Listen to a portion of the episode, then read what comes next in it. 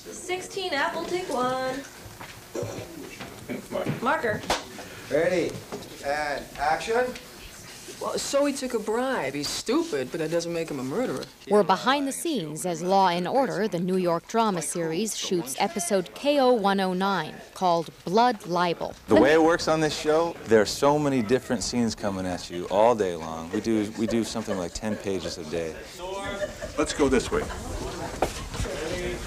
Actor Jerry Orbach, who plays the role of Detective Lennie Briscoe, leads us through the back alleys of an enormous set located on the Chelsea Pier. This is the 27th Police Precinct, where detectives Curtis and Briscoe do their work.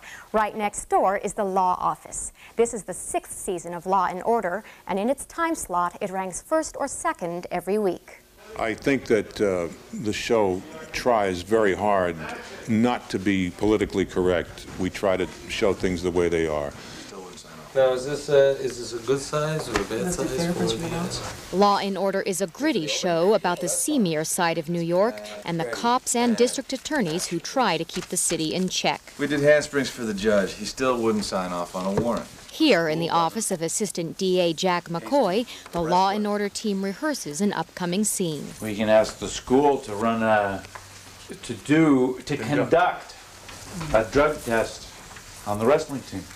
The chief suspect in today's episode is a high school wrestler who may have murdered a teacher. We're kind of strapped at this point in the case, and, and Jack comes up with a wonderful idea, but it's uh, a little shaky, shall we say. By examining his urine specimen, you'd be able to find out whether he was guilty of this other crime or not. You know, it's, the, it's kind of cheating.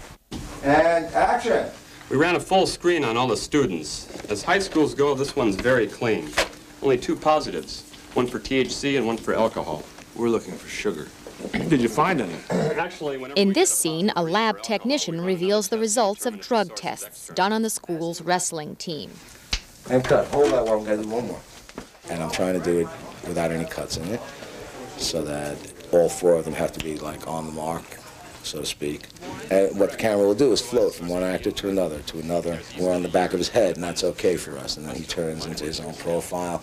He'll get up, and we'll see the group at the end. 16. Presence of alcohol due to an abnormal high sugar count.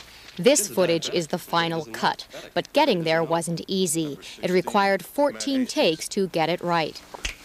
And cut.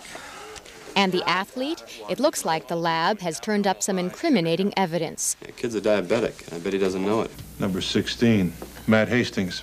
But to find out if he goes to jail, you'll have to watch the episode.